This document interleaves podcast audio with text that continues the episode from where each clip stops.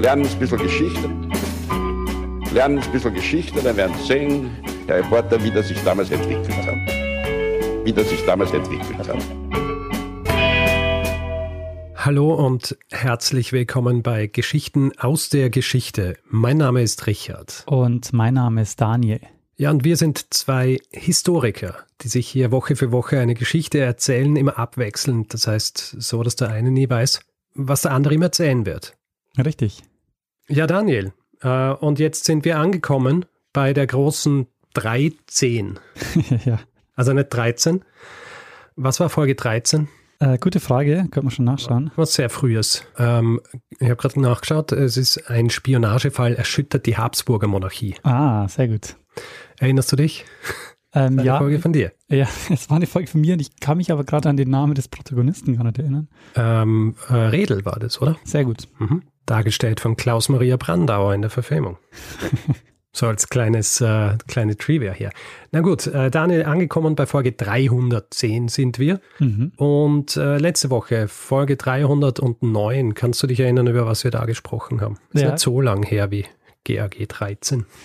Ähm, ja, du hast uns über eine Bestie erzählt, über eine äh, Bestie, die vielleicht gar keine war äh, und die aber auf jeden Fall, wenn dann äh, in Frankreich, in Chamourdon, ihr Unwesen getrieben hat. Genau, so ungefähr. ähm, so, so ungefähr geklärt ist das Ganze, was für ein Beste das tatsächlich war.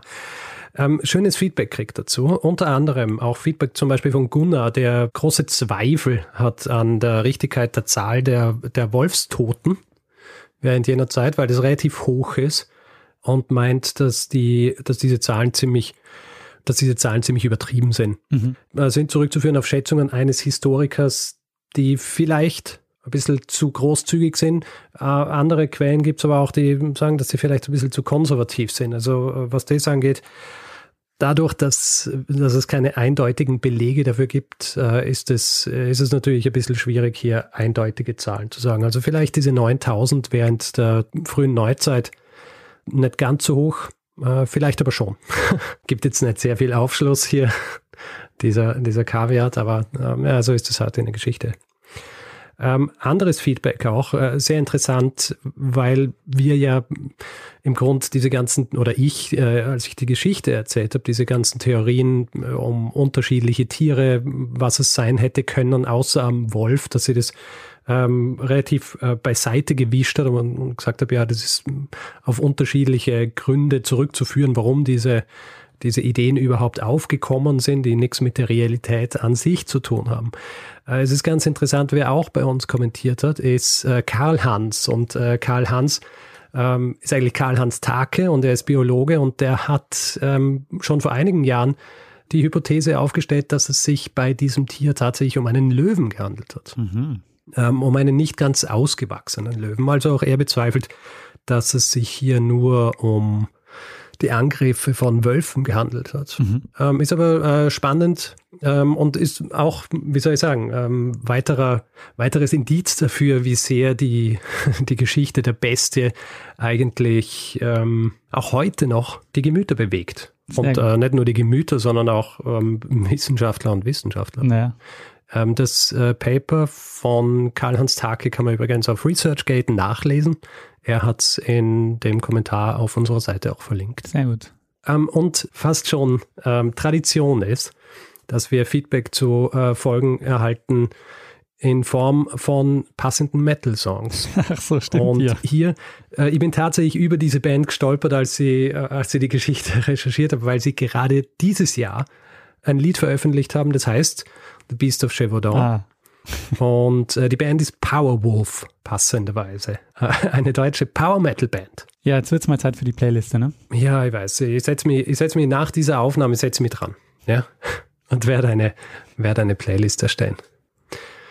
Ja gut, Daniel, hast du noch Feedback zu anderen Folgen, das du loswerden willst? Oder können wir jetzt direkt in die Geschichte zu Folge 310 springen?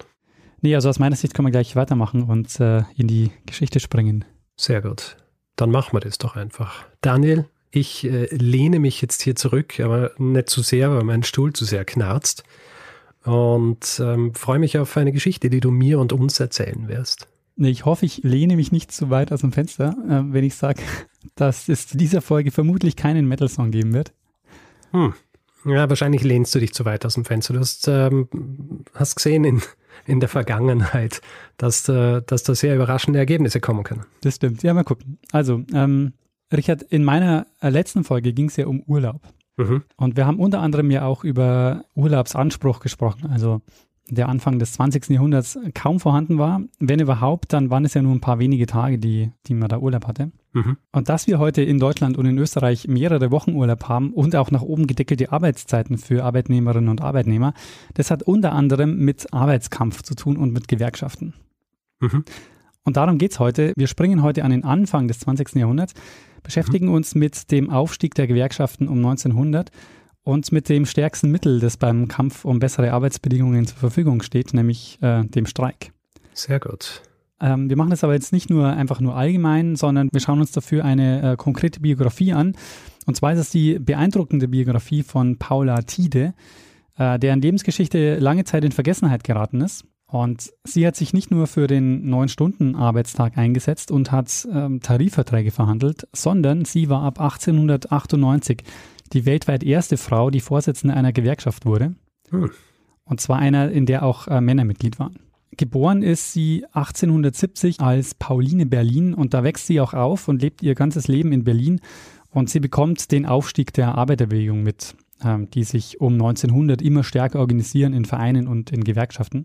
Und sie wächst im sogenannten Berliner Zeitungsviertel auf. Das wurde so genannt, weil es das Zentrum der Berliner Druckindustrie war und es gab viele Verlage dort und es war ähm, es war aber auch sehr dicht besiedelt.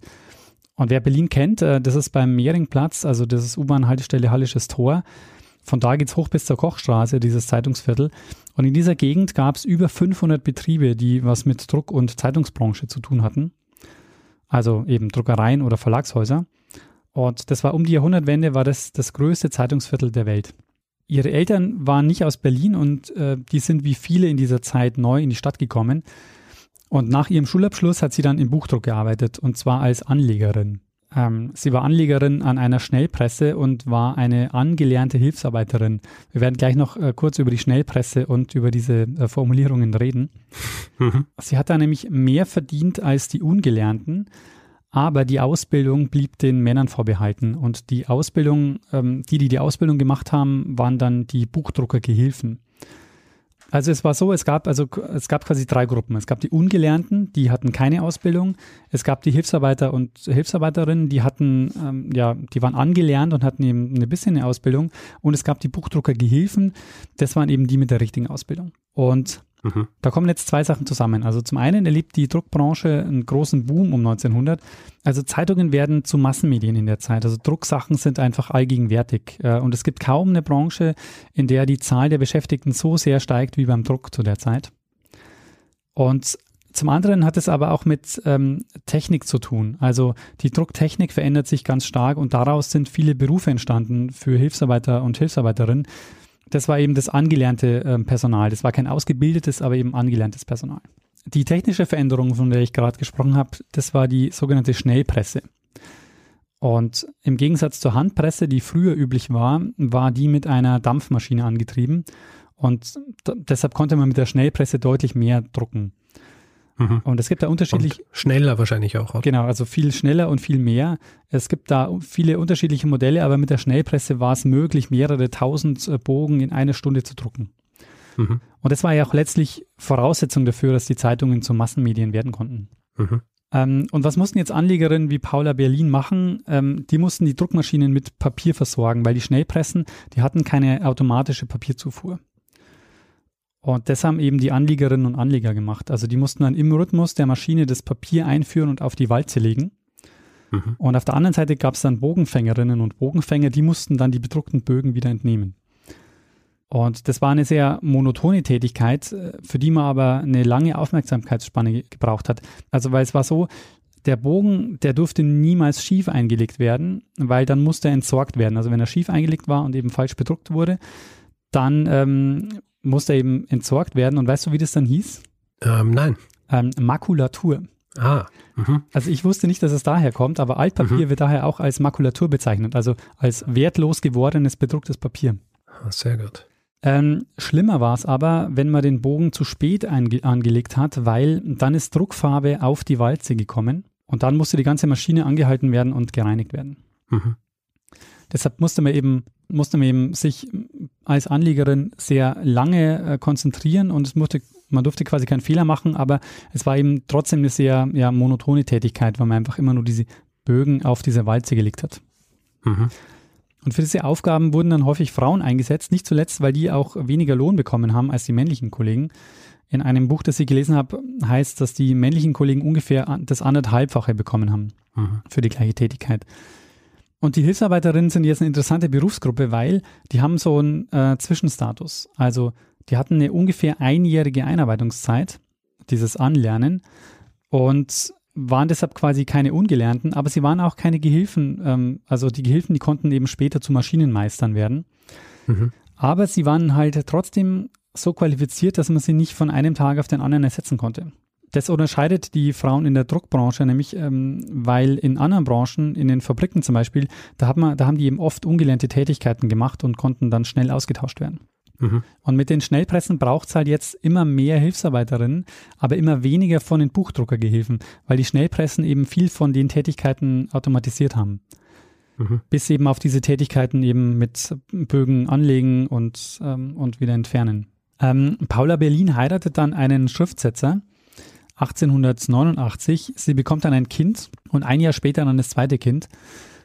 Und kurz vor der Geburt des zweiten Kindes passiert was, was ihr Leben jetzt dramatisch verändern wird. Ihr Mann stirbt recht unvermittelt und sie stand jetzt alleinerziehend mit zwei Kindern ohne Einkommen da. Ihre Familie war keine Hilfe und es gab keine Versicherung oder staatliche Unterstützung für sie. Und was macht sie jetzt? Sie zieht aus der Wohnung aus, weil sie sich die Miete nicht mehr leisten kann. Und um nicht obdachlos zu werden, wird sie zu einer sogenannten Trockenwohnerin. Kannst du dir vorstellen, was das heißt? Ähm, nein. Ähm, in der Zeit hat man große Mietskasernen gebaut, also große Mietshäuser mit vielen Wohnungen. Und die Wände in diesen äh, Mietskasernen hat man mit Kalkmörtel ausgekleidet und der musste trocknen. Und das mhm. ging schneller, wenn Personen drin gewohnt haben. Ah. Und, und deshalb konnten Leute da während der Trocknungsphase umsonst drin wohnen, was für viele die einzige Alternative war zur Obdachlosigkeit. Ha. Allerdings, gesundheitlich war das natürlich ein Wahnsinn, in diesen feuchten Wohnungen zu sitzen. Und äh, das hat sich bei Paula ähm, auch auf dramatische Art gezeigt, nämlich ihr zweites Kind wurde krank und ist dann im August 1891 gestorben. Und Paula Berlin macht jetzt oder schafft jetzt einen Neuanfang. Sie beginnt wieder zu arbeiten, zieht mit ihrer Tochter wieder zurück in eine Mietswohnung, wo sie wieder in ihrer alten Nachbarschaft war und auch ihr ähm, soziales Netz wieder zur Verfügung hatte. Weil als Trockenwohnerin ähm, musste sie nämlich in einen anderen Stadtteil ziehen, wo sie auch keine Leute kannte. Und jetzt ähm, ist sie also wieder zurück in ihrem, äh, wieder zurück im Zeitungsviertel und während sie arbeitet, kann sie ihre Tochter dann eben bei unterschiedlichen Leuten unterbringen und ähm, geht dann selbst wieder als Anliegerin arbeiten. Und diese Schicksalsschläge führen jetzt dazu, dass sie sich aktiv für die Verbesserung der Arbeits- und Lebensbedingungen von Arbeiterinnen und Arbeitern einsetzt. Sie kommt nämlich jetzt äh, mit der Gewerkschaftsbewegung in Kontakt. Wir sind jetzt in den 1890er Jahren. Mhm. Und das ist, und das sind ganz entscheidende Jahre für die Gewerkschaften in Deutschland, weil sie in der Zeit zu einer, also die bekommen da einen massiven Aufschwung und das Gewerkschaftswesen wird da zu einer Massenbewegung. Und in den 1890er Jahren kommt es dann eben zu einer Gründungswelle von sogenannten Frauenfachvereinen zum Beispiel. Das waren proletarische Frauenverbände, wo sich Arbeiterinnen zusammengeschlossen haben, um sich eben gemeinsam für bessere Arbeitsbedingungen einzusetzen. Und 1890 wurde ein solcher Verein gegründet, der gleich wichtig werden wird, nämlich der Verein der Arbeiterinnen an Buch- und Steindruck Schnellpressen. Mhm. Und das war eben ein Verein, der sich eben explizit äh, um die Belange der Hilfsarbeiterinnen in der Druckbranche gekümmert hat. Und was eben auch ein großes Plus war dieses Vereins oder eben auch überhaupt dieser Vereine war, der Mitgliedsbeitrag wurde oft dafür verwendet, um arbeitslose Frauen zu unterstützen. Mhm. Interessant ist jetzt vor allen Dingen auch der Auslöser für die Gründung äh, dieses Vereins, nämlich der Grund war die Arbeitsvermittlung, die die Vereine nämlich jetzt selber übernommen haben. Und zwar unter dem Begriff Arbeitsnachweis. Also dieser Begriff Arbeitsnachweis, der hat sich in den 1860er Jahren etabliert und zwar als Bezeichnung für die Orte, an denen Arbeit vermittelt wurde. Also Arbeitsnachweis ist quasi der Ort, an dem die Arbeit vermittelt wird. Okay. Und wo man sich auch als arbeitssuchend melden konnte. Mhm. Und ähm, das Feld wurde bis dahin dominiert von privaten und von gewerblichen Vermittlern. Wir haben ja auch schon mal über die sogenannten Adressbüros gesprochen mhm. oder auch die Frag- und Kundschaftsämter, wo man eben gegen Geld entweder eine Anzeige aufgeben konnte oder die Angebote einsehen konnte für auch eine gewisse Bezahlung. Und da hat es eben Leute gegeben, die haben sich spezialisiert auf bestimmte Vermittlungstätigkeiten. Also ähm, die haben dann eben zum Beispiel diese Druckhilfsarbeiterinnen und Hilfsarbeiter vermittelt. Mhm. Und eine zentrale Forderung damals war der Gewerkschaften, dass die Arbeitsvermittlung in die Hände der Arbeiterinnen und Arbeiter gehört, weil es eben eine der wichtigsten Hebel war im Arbeitskampf. Weil wenn man die Arbeitsvermittlung selber übernommen hat, dann konnte man bestimmen, welche Personen zu welchem Betrieb gehen. Und deshalb war das bei den frühen Gewerkschaften nicht nur eine der wichtigsten Aufgaben, sondern das war auch im Grunde eines der zentralen, aber heute vergessenen Werkzeuge der Gewerkschaften. Also heute eben vergessen, weil die Stellenvermittlung eben vom Staat übernommen wurde. Mhm. Aber die Stellenvermittlung quasi eines der wichtigsten auch Möglichkeiten war im Arbeitskampf auch für bessere Bedingungen zu kämpfen. Ähm, warum, warum war das wichtig, dass Sie sagen haben können, wer wohin geht? Also der, der zentrale Hebel durch den Arbeitsnachweis war der, dass die Gewerkschaften eben dann entscheiden konnte, welche Arbeitskraft in welche Druckerei geschickt wird. Und, und sie konnten das quasi auch zeitlich steuern, konnten dann Druck auf die Arbeitgeber ausüben.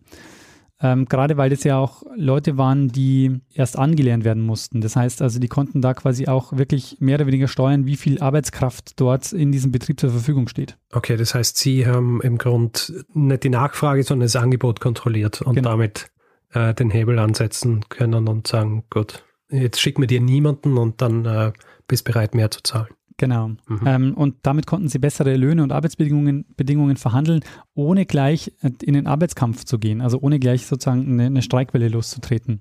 Mhm. Ähm, kurze Zeit später ist übrigens auch ein Verein der männlichen Druckhilfsarbeiter gegründet worden. Also die haben zwar im Arbeitskampf zusammengearbeitet, aber waren organisatorisch noch einige Zeit getrennt. Also es gab quasi einen Verein für die Druckhilfsarbeiter und einen für die Druckhilfsarbeiterinnen.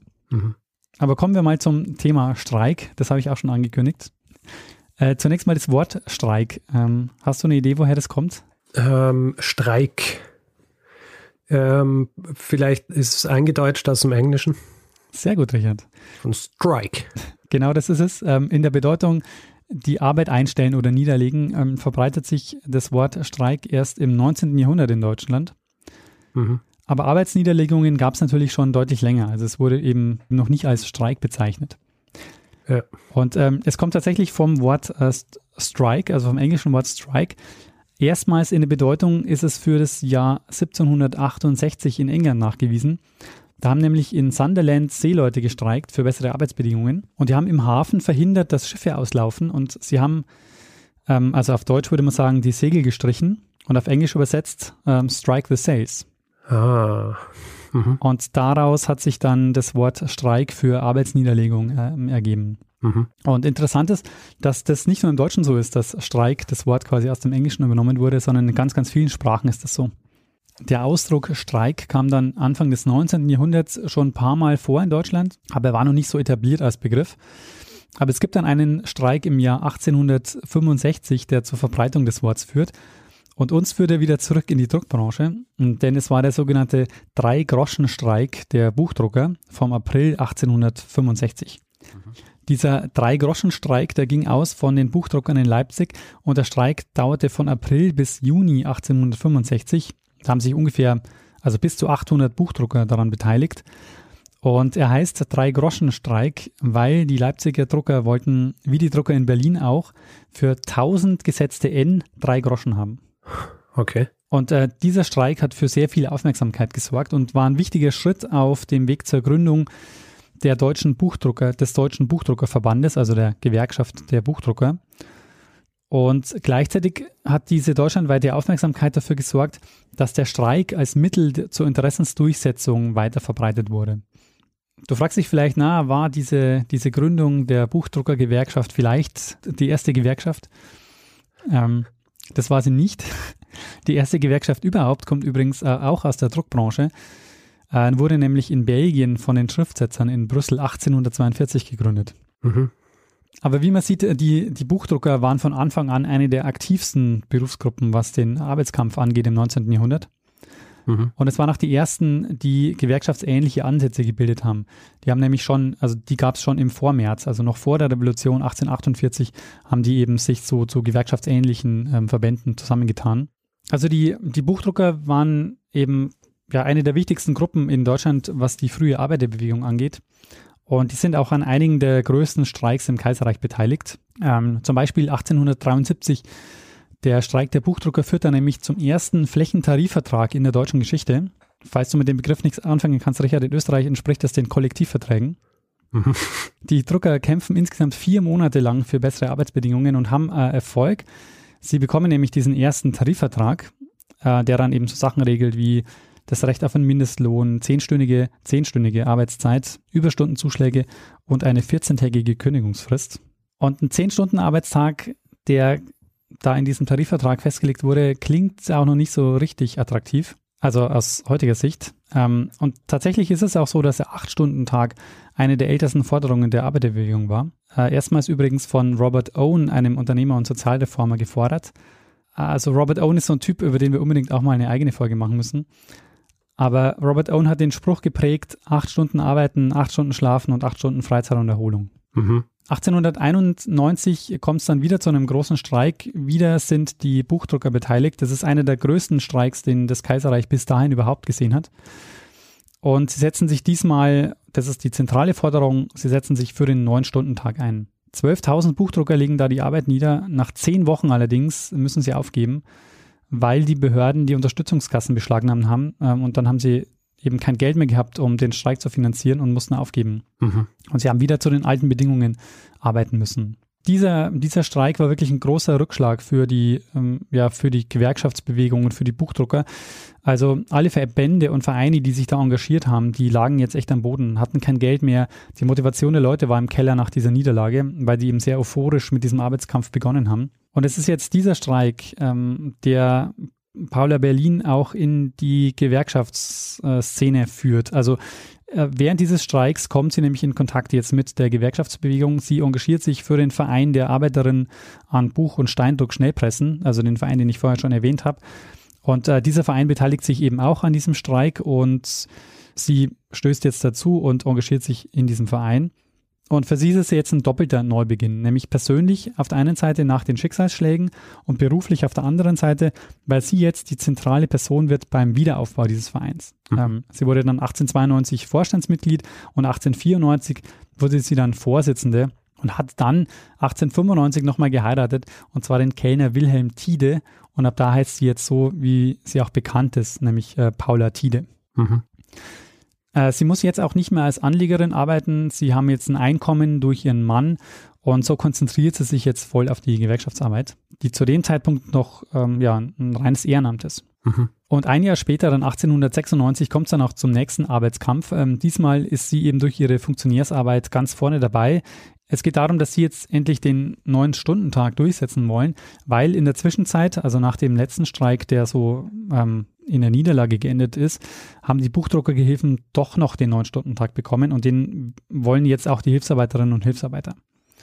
Mhm. Und ähm, ja, sie legen die Arbeit nieder. Der Streik dauert fast einen Monat und endet mit der Durchsetzung ihrer Forderungen. Sie bekommen mehr Geld und den Neun-Stunden-Tag. Und das ist ein Riesenerfolg für diese Verbände und eben auch für Paula Tide, die da eben federführend mit, äh, mit dabei war. Und auf dieser Welle des Erfolgs kommt jetzt die nächste Idee, nämlich ähm, sie überlegen sich, wie wäre es eigentlich, wenn wir diese Verbände oder diese Vereine, die sich für die Hilfsarbeiterinnen und Hilfsarbeiter einsetzen, wenn wir die zentralisieren und wir eben nicht nur berlinweit arbeiten, sondern eben äh, reichsweit. Und das führt dazu, dass sie einen ja, reichsweiten Verband äh, gründen wollen oder eben auch gründen. Wenn man sich Berlin anschaut, wir haben ja immer noch die Situation, dass wir zwei Vereine haben, die sich für die Druckhilfsarbeiter und Hilfsarbeiterinnen einsetzen. Also einmal den für die Männer, einmal den für die Frauen. Und ähm, das wird jetzt alles vereinheitlicht und zentralisiert. Im Jahr 1898 ähm, war es soweit. Der deutschlandweite und eben geschlechtübergreifende Verband der Buchdruck- und Steindruckerei Hilfsarbeiter und Arbeiterinnen Deutschlands, kurz VBHI, wurde auf einem Kongress gegründet. Und Vorsitzende wurde Paula Tiede und das einstimmig und ohne Gegenkandidaten. Und sie macht sich jetzt daran, den Zentralverband aufzubauen. Es war immer noch ein Ehrenamt, also sie hat damit kaum was verdient. Es gab nur eine kleine Aufwandsentschädigung. Aber es war eben eine unglaubliche Karriere, die sie da hingelegt hat. Nur wenige Jahre vorher war sie praktisch mittellos, alleinerziehend, hat als Trockenwohnerin gewohnt. Und jetzt ist sie die weltweit erste Vorsitzende einer Gewerkschaft, in der Männer und Frauen organisiert waren. Mhm. Zwei Jahre später gab sie den Vorsitz nochmal kurz ab. Also zwischen 1900 und 1902 hat sie den Vorsitz abgegeben. Offiziell aus persönlichen Gründen, aber es war wohl auch intern ein harter Kampf. Es war auch nicht unumstritten, dass sie als Frau die Gewerkschaft geleitet hat. Es gab da auch Streitigkeiten innerhalb des Verbands. Es gab auch Verbandstage mit Umsturzversuchen. Also sie musste da jetzt schon auch, äh, sie musste da schon um ihre Stellung kämpfen, weil einige männliche Delegierte eben sie loswerden wollten. Hm. Aber sie hat dann 1902 wieder übernommen, ähm, hat dann als Bedingung gestellt, dass sie eine Erhöhung der Entschädigung haben will, nämlich die Erhöhung von 200 Mark auf 600 Mark. Und ich warte kurz auf deine Frage, Richard. Wie viel ist das äh, in äh, heutiger Währung? also in heutiger Währung kann ich es dir nicht sagen, Richard. Aber ich kann ja sagen, wie viel es äh, in der Zeit damals wert war, mit einem okay. Vergleich. Nämlich ähm, der Mindestlohn einer Druckhilfsarbeiterin lag bei 16 Mark in der Woche. Und wenn man das aufs Jahr rechnet, wären das dann 832 Mark. Und mhm. sie hat also für den Vorsitz 600 Mark bekommen, also schon deutlich weniger. Ähm, sie war dann viel unterwegs auf Veranstaltungen in Deutschland und ähm, hat eben Reden gehalten, hat ähm, viel Texte geschrieben, war sehr erfolgreich, äh, wenn man sich die Zahl der Mitglieder anschaut dieser Gewerkschaft. Im Jahr 1898, also wo sie den Vorsitz, über, äh, wo sie den Vorsitz übernimmt, gab es 1300 Mitglieder. 1914, also kurz vorm Ersten Weltkrieg, waren es dann zehnmal so viele. Da waren es dann schon fast 16.000 Mitglieder. Oh. Ähm, ab 1905 hat sie dann auch Gehalt bekommen für ihre Arbeit. Sie hat eben vor allen Dingen Texte geschrieben, Reden gehalten, ist eben gereist, hat äh, viel organisiert. Sie war unter anderem Teil der deutschen Delegation in Kopenhagen auf einem Kongress sozialistischer Frauen 1910.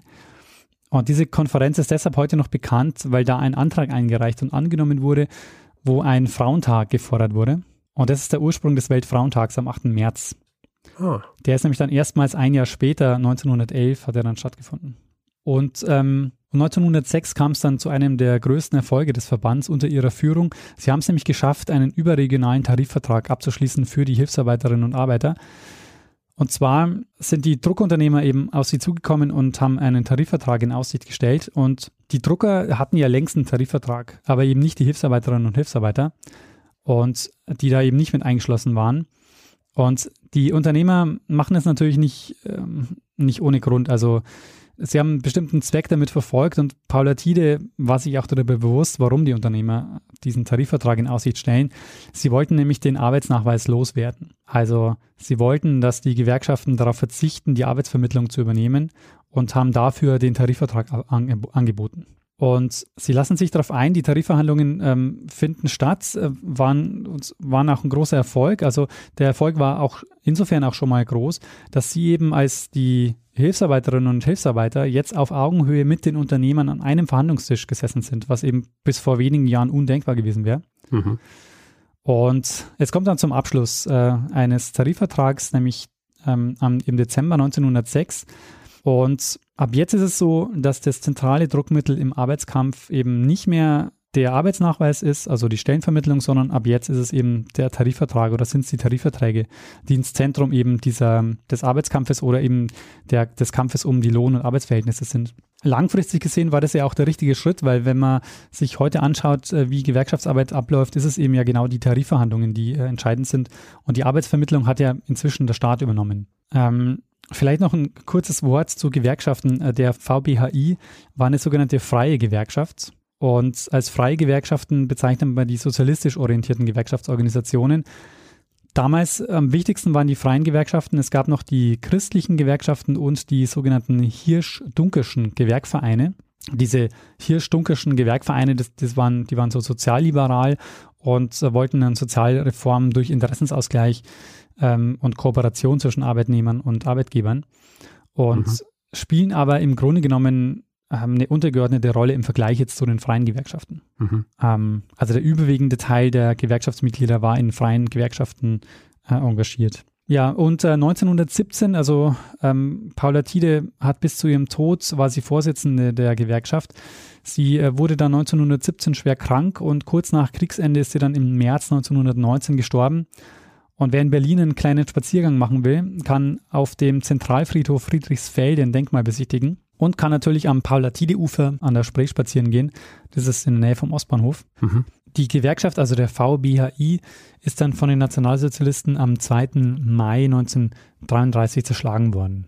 Und ja, Richard, das war meine kleine Geschichte über den Arbeitskampf und Gewerkschaften am Beispiel des Lebens von Paula Tide, der ersten Vorsitzenden einer äh, Gewerkschaft. Sehr, sehr spannend. Äh, sehr spannendes Thema, vor allem, weil ich auch ein ähnliches Thema schon ins Auge gefasst habe. Nur in einem anderen Land. Ja.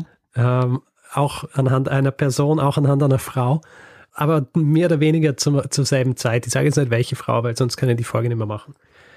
Ähm, aber das ist, äh, das ist wirklich eine sehr spannende Zeit, weil das hier, hier bildet sich eben vor allem eben Ende des 19. Jahrhunderts, ähm, hier, hier bilden sich so diese Strukturen raus. Also eben die, äh, die Gewerkschaften und all diese, diese Dinge, die wir heute jetzt für, für gegeben hinnehmen, ja, für, für selbstverständlich, die sind zu jener Zeit entstanden, aber nicht einfach nur entstanden, sondern eben aufgrund solcher Leute, die, ähm, die sich hier aufgeopfert haben für solche Dinge. Ja. Naja, genau. Jetzt in ihrem Fall wirklich sehr lange einfach ehrenamtlich äh, diesen, diese Aufgabe gemacht haben.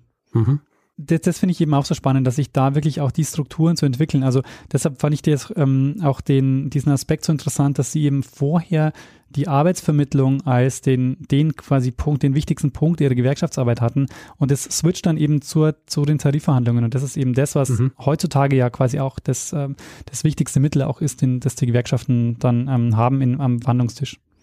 Ja, das war mir eben nicht so bewusst, äh, dass eben diese Arbeitsvermittlung, also dass dann tatsächlich auch gesagt wird, du darfst dort arbeiten und du darfst nicht dort arbeiten, ja. Das äh, war mir neu, aber es, ist, aber es gibt ja natürlich Sinn, ja, weil das ist genau das, wo man ansetzen kann, wenn man ansonsten keinen Hebel hat. Ja. Finde ich großartig. Das habe ich so gar nicht gewusst. Aber Richard, falls du fragst oder falls, falls du wissen willst, ob das ein Hinweis war, ja, wäre meine nächste Frage gewesen. Äh, nee, das war kein Hinweis. Äh, auf die Geschichte bin ich selbst gestoßen, nachdem ich ein Buch über Paula Tides Leben gelesen habe, und zwar das Buch Frau Berlin, Paula Tide vom Arbeiterkind zur Gewerkschaftsvorsitzenden von Uwe Fuhrmann. Mhm. Sehr gut. Der sehr Würdest du es empfehlen auch? Ja, kann ich sehr empfehlen, ähm, weil er weil dieses Buch eben auch ähm, so den Kontext erzählt. Also es erzählt nicht nur die Biografie von, ähm, von Paula Tide, sondern eben auch drumherum, wie hat die Druckbranche ausgesehen, ähm, wie war der Arbeitskampf, wie hat der ausgesehen und eben äh, erzählt so ein bisschen mehr drumherum und bettet quasi die Biografie in quasi diese Geschichte der Arbeiterbewegung ein bisschen ein oder in die frühe Arbeiterbewegung und das ist äh, sehr, sehr spannend. Und seine Arbeit ist auch ein Stück weit Pionierarbeit, was äh, die Biografie von Paula Tide angeht. Bevor er die Biografie ver, ähm, veröffentlicht hat, wusste man zum Beispiel nicht mal ihren Mädchennamen. Also, dass sie Paula Berlin hieß. Oh, sehr gut. Also das Standardwerk zu ihr. Äh, genau. In diesem Fall. Sehr gut. Äh, großartige Geschichte, Daniel. Ich danke dir. Ähm, ich, ich sehe das jetzt einfach so ein bisschen als den Auftakt einer Reihe, wo ich dann hoffentlich einfach äh, den, den zweiten Teil dazu beisteuern kann in naher Zukunft. Sehr gut. Ich, ich mache dann den dritten Teil. Ich habe schon eine Idee. Ah ja, sehr gut. Das äh, wird dann das erste Mal, dass wir gemeinsam eine Reihe machen. Was ja schwierig ist, weil wir, wir dürfen ja, thematisch muss es passen, aber es darf nicht quasi das gleiche Thema sein. Ansonsten umsonst vorbereitet. Aber sehr gut. Großartig. Dann machen wir diese diese Reihe. Ähm, dann, ähm, dann haben wir jetzt den ersten Teil dieser Reihe. Und äh, ich würde sagen, in diesem Fall gehen wir zum nächsten Teil dieser Folge über und äh, machen einen kleinen Feedback-Hinweis-Blog. Sehr gut. Wer uns Feedback geben will, kann das per E-Mail machen. Da ist die Adresse feedback.geschichte.fm, kann direkt auf unserer Seite kommentieren. Das ist geschichte.fm, kann uns auf Twitter anschreiben, das ist unser Accountname Geschichte.fm. Auf Facebook findet man uns unter demselben Namen. Und auf Spotify kann man uns auch anhören und kann uns dort folgen. Und wer uns reviewen will, Sterne vergeben etc., kann es zum Beispiel auf Apple Podcasts machen oder auf panoptikum.io oder grundsätzlich einfach überall, wo man Podcasts bewerten kann. Wer keine Lust hat, hier in diesem Podcast Werbung zu hören, hat die Möglichkeit, sich einen Feed zu kaufen bei Steady. Da gibt es dann auch die Folgen, wie üblich, jeden Mittwochvormittag, aber eben ohne Werbung. Das Ganze kostet 4 Euro im Monat und ihr findet das Ganze unter geschichte.fm slash steady. Wir ähm, bedanken uns für Unterstützung in dieser Woche bei Thomas, Sarah, Alexandra, Julian, Carsten, Andreas, Michael, Stefanie, Stefan, Guido, Friedegard, Silke, Felix, Josephine, Jan, Joe, Mitra, Martin, Fabian, Carsten, Diana, Sebastian, Kim, Laura, Per, Siegfried, Markus, Philipp, Jana, Sigrid, Martin, Susanne, Gerlinde, Ralf, André, Sandra, Mario, Ulla, Christian, Mike, Florian, Christina, André, Lena, Silas, Elisabeth, Stefanie, Kai, Igor, Rico, Achim, Simon, Lisa, Andreas und Christoph. Vielen, vielen Dank für eure Unterstützung. Ja, vielen herzlichen Dank. Tja, da würde ich sagen, Richard, äh, geben wir dem einen das letzte Wort, der auch immer äh, im Arbeitskampf sich engagiert hat. Allerdings, ja. Bruno Kreisky. Lernen ein bisschen Geschichte. Lernen ein bisschen Geschichte, dann werden Sie sehen, der Reporter, wie das sich damals entwickelt hat. Wie das sich damals entwickelt hat.